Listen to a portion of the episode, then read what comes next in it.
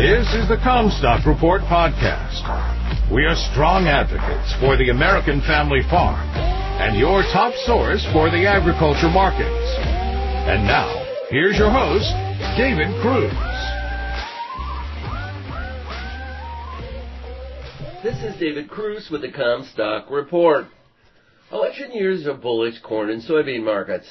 The corn market has been trending lower since the June spike high and from the beginning of the past year before that in a stair-step erosion style in a failure to respond to bullish news.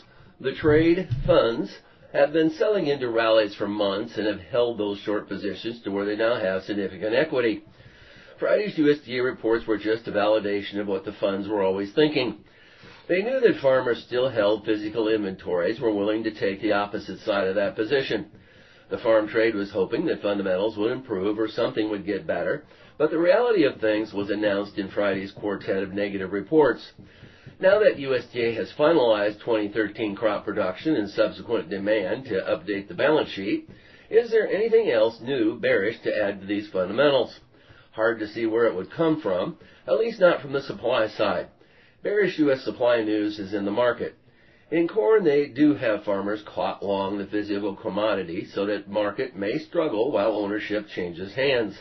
I warned recently about the John Deere low that typically occurs next month as farmers raise cash to pay bills. My farm payment is due March 1st. This could blunt spring seasonal strength.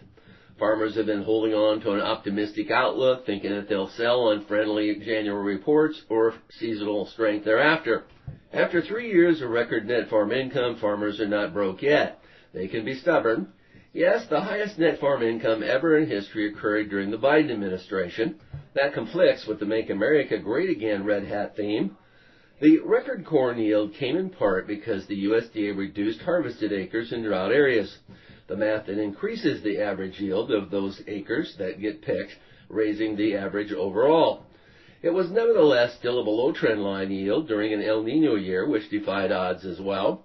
Several years of drought has flattened the curve, which will certainly spring forth with an above trend line yield when the drought is cured.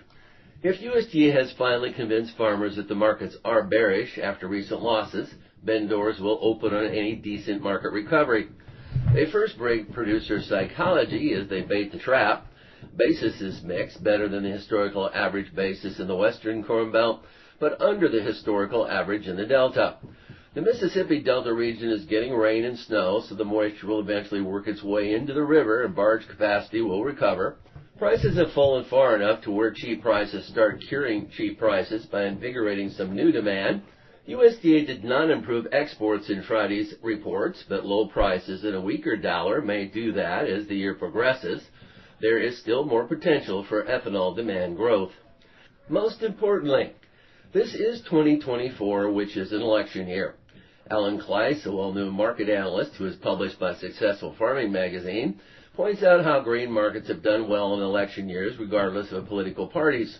Corn and soybean markets posted strong rallies in the past five election years, and here we are starting 2024 from depressed low price levels.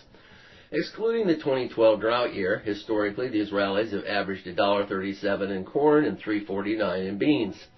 Tell me for sure that we've seen the low for 2024 and that we can use math to calibrate upside targets. This would be more than enough to profit from storage.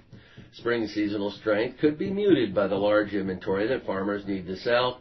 It would also suggest that previously made cash sales would need to be replaced with futures. These markets may not begin their run higher until summer. No suggestion here that these markets could not languish a while longer first, but at some point, 2024 lows should present a buying opportunity for the election year surge. We are 75% sold on corn, and right now I am less concerned about where and when we should sell the remaining 25% than I am about missing a buying opportunity to repurchase already made sales. Using Friday's 441 low in corn, the average rally target would be 577 before the fall election. We're only 20% sold on soybeans, but the election year upside target from Friday's low would be 1552. I can wait. I know that those prices seem lofty today, but don't they always? Kluis thinks that the Fed is done raising interest rates, and I do too. However, I am not convinced that they will reduce rates as quickly as the markets now have built in, or six times this year as is currently dialed in. I think that the Fed will find a way to start bringing rates down before the fall election. If they do, the dollar should weaken and that will help U.S. grain exports and prices.